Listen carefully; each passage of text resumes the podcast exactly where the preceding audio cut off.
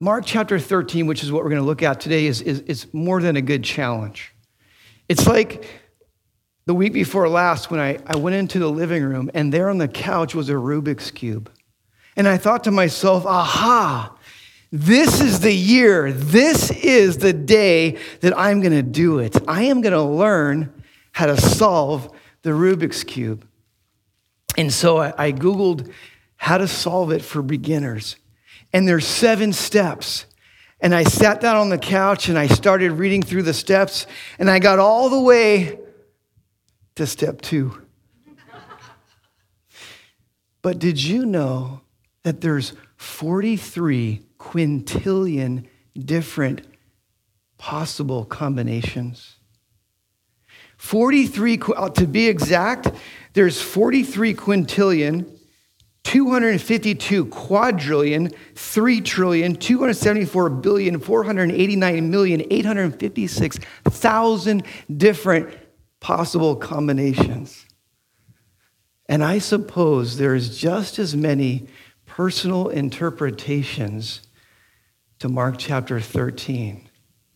If you were to just Google these exact words, the Gospel of Mark, chapter 13, you come up with 23,100,000 results. And if you want to simplify that and you click on just the videos, you get 93,000 videos. Not that they're all related to Mark chapter 13, but I'm just telling you that Mark chapter 13 is filled with things that are to come, like we just sang.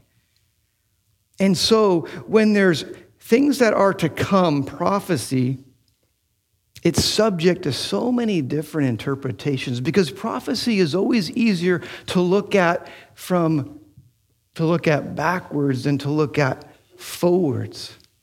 Like, for example, if I were standing next to Jesus when he was standing in front of the temple Jerusalem, as magnificent as it was, and he were to say, tear this temple down and in three days I'll rebuild it. I would have said, What? Jesus, no, Jesus. Now listen, I, I know that you're, you know, that you're a carpenter and your dad built things, but but Jesus, like, build this and there's no way. But looking backwards, oh, we understand. When he meant, when he said the temple, he meant his body the temple of the Holy Spirit because God no longer wants to dwell in a building. He wants to dwell inside us. He wants to be closer than the most intimate friend. And when Jesus said, I will rebuild this temple, he didn't mean a building, he meant his body. And so, three days after he was crucified, sure enough, he came back to life, right? But with prophecies in Mark chapter 13, it's looking ahead, and there's so much in there. There's, there's war, there's famine, there's earthquakes, there's, there's betrayal, there's persecution, there's just crazy stuff happening. And so Many theologians, even godly men that, that, that are very intelligent, that understand that the Holy Spirit illuminates the scriptures, they won't even agree on everything. So, who am I to tell you this morning, thus saith the Lord? Like, you know, some people have a mind palace. I have a mind closet. You know, like last week, my wife and I were driving in the car down Lewis Road, and she asks me a question. And, and um, you know, I, I, I, I, don't, I'm trying not to drink caffeine. So I got no caffeine in my system, and I'm a process thinker. And she, and she goes, she asked me this question. I'm taking a long time to respond. And then she says, You know what? I know that God speaks through you on Sundays. I said, How? How do you know that? She goes, Because you sure don't speak that way during the week. Yeah. Who am I to say, Thus saith the Lord? But what I am going to do is I'm going to give you what I think is very good application for those things that are not so uncertain in this chapter. And we're going to start, we're going to just look at six verses. So, would you bow your head with me in prayer first? Because we need the Holy Spirit to help us. God, Holy Spirit, I just thank you for this morning. I just ask that you would, yeah, quicken my mind and help us to hear what you want to say. In Jesus' name, amen. So let's see what Mark was trying to convey and what Jesus was meaning to say. Verse 1 As Jesus was leaving the temple, one of his disciples said to him, Look, teacher, what massive stones, what magnificent buildings. A couple of Saturdays ago, we were at the Somas Fair, and I saw this. Go ahead and put that picture up, Mike. This giant pumpkin blown up pumpkin. I thought, wow, that is a magnificent pumpkin, right? The disciples were looking at this building, saying, what massive stones, and rightly so, because that's first century Jewish uh, historian Josephus. He says that some of these white marble stones were cut 50 feet long by 24 feet wide by 16 feet thick. You can take that picture down. Those are massive stones. Imagine some weighing over a million pounds. So, rightly so, they point out this, this massive structure, this temple. And Jesus says this, verse 2 Do you see all these great buildings? Not one stone here will be left upon another, every one will be thrown down. I wouldn't have believed that. Just like I wouldn't have believed what would have happened to that pumpkin.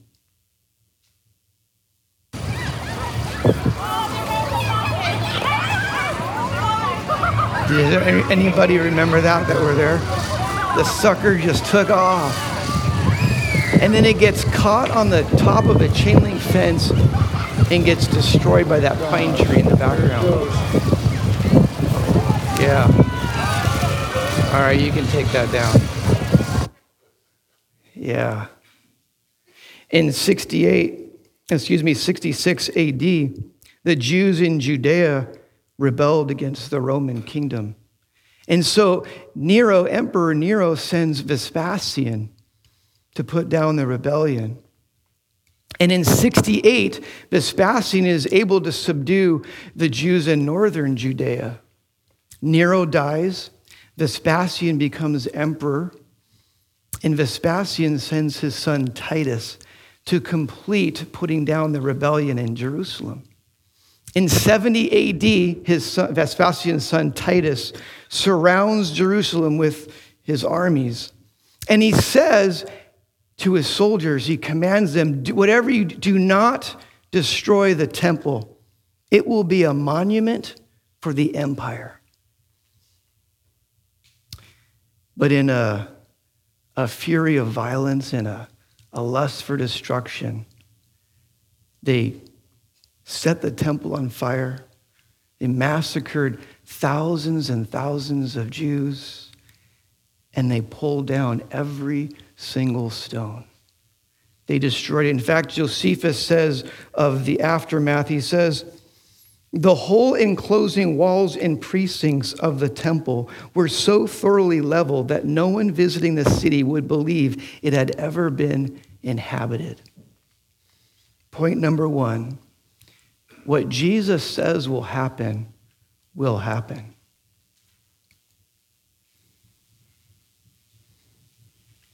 Verse 3 As Jesus was sitting on the Mount of Olives opposite the temple, Peter, James, John, and Andrew asked him privately, Tell us, when will these things happen? And what will be the sign that these things are about to be fulfilled? And I, you got to catch Jesus' answer. He doesn't say when. He says this, verse 5. He says, Watch out. Watch out for what? Falling, falling stones? Pedestrians? No, he says, watch out that no one deceives you. Many will come in my name, claiming, I am he, and will deceive many. My wife, uh, uh, along with being an amazing cream cheese maker, she also makes these amazing California rolls. And one day I came home from work and there she was. She had made all these California rolls. I was like, oh my gosh, my heart was topped out. It was tapped out. It was flipped out. I was so in love with her at that moment. I saw all those California rolls and we sat down at the table and we all got our plates and Tammy served us and uh, as she normally does because she's such an amazing servant. And, and, and there was my plate of California rolls and we prayed and then we dug in. And I bit into that California roll and all of a sudden, it was like a thousand cans of pepper spray just went off in my nostrils because she hid in mine this giant chunk of wasabi. Because she's sadistic like that towards me. And she, like you, she was laughing. And the boys were laughing. I was dying, but they were laughing. I was deceived. Jesus says, Watch out. Let no one deceive you. Adam and Eve, they're in the garden, you remember? And this is interesting about deception. Is Satan comes as a serpent and he shows Eve this fruit and she sees what she wants to see. She sees this fruit that's good for food she sees that it's impressive. It's pleasant to look at, verse 6 says in Genesis chapter 3. And she sees that it's good for knowledge. Was it good for any of those things? No. It was good for destruction of man's relationship with God. But she saw it as good. And, and the serpent presents this need, like the need for food, and she justifies her desire for autonomy from God to make her own choices. She, she justifies it through this need. And we all have a need, and it's called significance. Like when I was when I was in first grade, I was so small that kids, sixth graders, would pick me up by my ears and, and put me in those 55 gallon trash cans. They thought it was funny. I, I thought I was a mistake. God, why did you make me this way? And all through life, I was always very small. And so when I was in eighth grade and you had to pick a sport for high school, I, I knew I was too short for basketball, too small for football. I, I never played baseball. And in soccer, my folks my parents took us out because uh, we were too small to be really good at that. And so I, I talked my mom into letting me wrestle. And my brother and I, we came, became really good. And all of a sudden, I have this significance. Like, I, am I'm, I'm now popular. I, I now have this prestige. I now feel like I am somebody. And wrestling became this false messiah for me a false Messiah being anything or any person that sets itself up as your Savior. And I was making wrestling my God. But the only thing I got out of wrestling was a torn ligament in my knee, a slipped disc in my back, in my neck, a broken nose, many jammed fingers, and cauliflower in my ears. I can't even wear Apple earphones because of my ears, they won't fit. That's all I got out of wrestling because only God can give you purpose. But Satan will come along in your life and he'll show you this, he'll show you your need for significance. And he'll say, Here, get it this way. And he'll show you something that might impress you. So don't be deceived by that which can impress. Don't be deceived by that which can intrigue. Only God can give you purpose. And you remember when Satan came to Jesus in the wilderness, Jesus hadn't eaten for 40 days. He was hungry. And Satan says, Look, look at these stones. Maybe they were big, round, in the shape of a bread loaf. And Satan says, Jesus, if you're the Son of God, just, just turn them into bread. I mean, you got to eat. And Satan was trying to tempt Jesus into pride through the justification of a need. Right? And There are many false messiahs, but I'm just talking about the need for significance, for meaning in life, for purpose. But only God can give it. And uh, self idolatry, pride, that just equals rebellion. In 168 BC, see, a lot of us, when we think about the false messiahs that are to come that Jesus talks about in this chapter, we think of Daniel chapter 9, maybe if you're a Bible reader. And in that chapter, it talks about this abomination of desolation that sets itself up in the wing of the temple. And in 168 BC, the Greek king Antiochus IV, he sets up in, they, they he t- conquers Jerusalem and he sets up in the temple this pagan god, Zeus Olympus, this statue. And on the altar of incense, they sacrifice a pig to further desecrate the temple. But Scripture seems to indicate there's going to be another abomination that causes desolation. And it's going to be set up in a place where it's not supposed to be. And maybe that's the temple in Jerusalem, but there is no temple in Jerusalem. It's been destroyed. So, what that means is if that's true, the temple is going to be rebuilt. And in that temple, there's going to be someone or something will be standing in the place where it shouldn't be, saying and being set up as God. And when that comes, we, if that comes, you know that the fig tree is in leaf as chapter 13 points out, that that time is right there at the we're at the corner. We're at the end. We're near the end. And there's going to be, and Jesus says there's going to be trouble. All of chapter 13 says, you know what? There's going to be trouble. My wife and I, since we're moving to Washington, We've got this weather app on our phones, and we're constantly looking at the weather app to see what lies ahead. Like, what is different from our climate than that climate? Is there something we need to be aware of? And yes, there's, there's snow there. It's, it gets colder there in the wintertime. Okay, so what do we need to watch out for? Do we maybe do we need to get snow tires, studded tires, an all-wheel drive vehicle? Maybe we need to get warmer clothes. So we're looking at, we're looking ahead. What do we need to watch out for? What are we looking out for? Jesus says the forecast for humanity is trouble. There's going to be a lot of it. And when you see this abomination of desolation standing in the place where it shouldn't be, and all this tribulation comes, he says, I'm coming. And all of a sudden, men will see Jesus coming in the clouds in glory and power and he will gather us together, those of us that are his children. And that's called the rapture. A lot's going to happen. But in verse 5, Jesus says, Watch out. In verse 23, Jesus says, Be on your guard. In verse 35, he says, Keep watch. In verse 37, he says, What I say to you, disciples, I say to everyone, watch.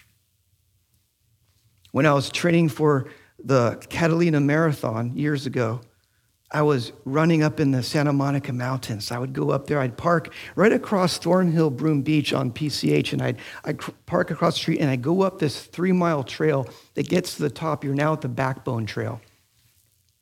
And it's super foggy. And I'm running along the top, and coming towards me around this corner comes this woman with her dog. And so as I approach her, she says, Can, can you, can you help me? And I said, What's the matter? And her dog looks really thirsty and she's lost. And I give her dog some of my water, and she says, I, I, I, do you know where Newbury Park is? How do I get to New? I said, You're nine miles from Newbury Park. It's the opposite direction you've been walking. And she's been on the phone with her husband, who's now in a search and rescue vehicle trying to find her. No helicopters are going to find her in the fog. So they're driving on these trails. So I go, you know, let me talk to your husband. So we, I get on the phone, I, I tell them where she's at and how to find her. And they come, and I go on my merry way.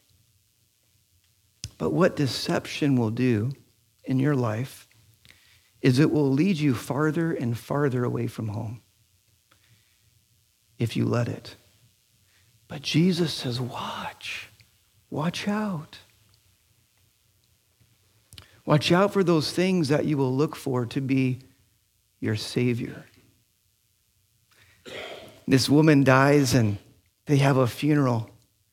And uh, after the funeral, the pallbearers carry, are carrying her out, and they bump into the corner of the church wall, and they hear this slight moan. They put the casket down, they open it up. She's alive. She lives another 10 years. Then she dies of natural causes. They have a second funeral.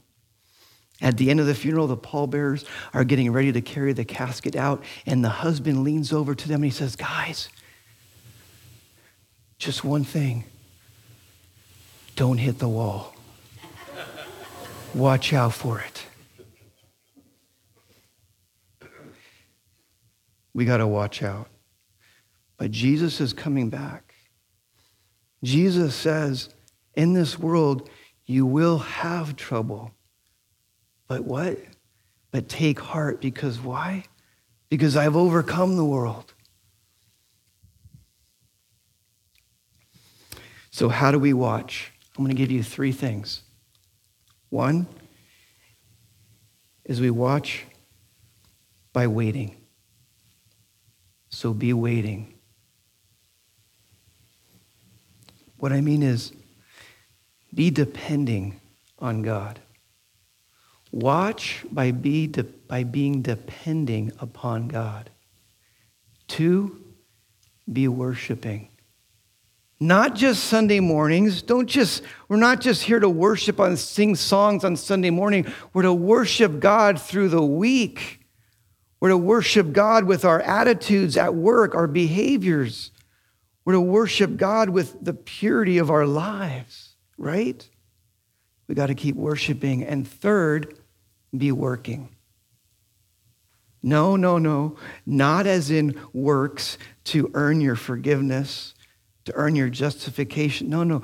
Be working at your relationship with God because relationships take work. Be reading the scriptures. Be, be reading your Bible app devotionals. Be praying. So be waiting. Be depending on God. Be worshiping and be working at your relationship, right? Hmm. And Jesus says, when I'm coming back, that hour and day, I don't know. So at that moment, the Father and the Holy Spirit hadn't yet revealed to the Son as he is in human form. He doesn't know what the hour and day is. But why? Why, why don't you just tell us when you're coming back? Because then we can like be ready for you. My wife and I, we have our we put our house up for sale and in four days it sold. But there was a Wednesday when the buyer was coming. But I knew because in the MLS, I put in the information for the agents, I, you know, make an appointment with me when your buyer wants to see the house. So I knew they were coming on Wednesday. And so Monday, I could kind of kick back, put my feet up. Tuesday, I could still we could still relax as a family, but then maybe Tuesday night we start cleaning. Wednesday morning, the kids could make their beds. But what if you had no idea when the buyer was coming? What if I just put in just Agents, just bring your buyers whenever. I'd have to keep the house cleaned all the time. I'd have to keep everything put away. I'd have to keep those things that don't belong there. I'd have to get them out of there. I'd have to clean up the dirt and any filth. I'd have to put the dishes away. I'd have to clean the dishes. And God loves you so much. He doesn't want to tell you when He's coming because He wants you to keep your house clean all the time. Because if you don't, you won't even you, you won't even catch it when he comes. He doesn't want filth in your heart. He wants you to keep it clean. He wants you to put those things away that shouldn't be there. You know, the TV is a wonderful thing. Last night we are learning about how different, because Tammy wanted to watch it. I'm learning about how different makeups are made and, and what can be in them and things like that. And it's a great tool to learn stuff. It's a great way to be entertained when you need to be entertained, but just listen, the TV can also be a door for filth, for evil to enter your homes.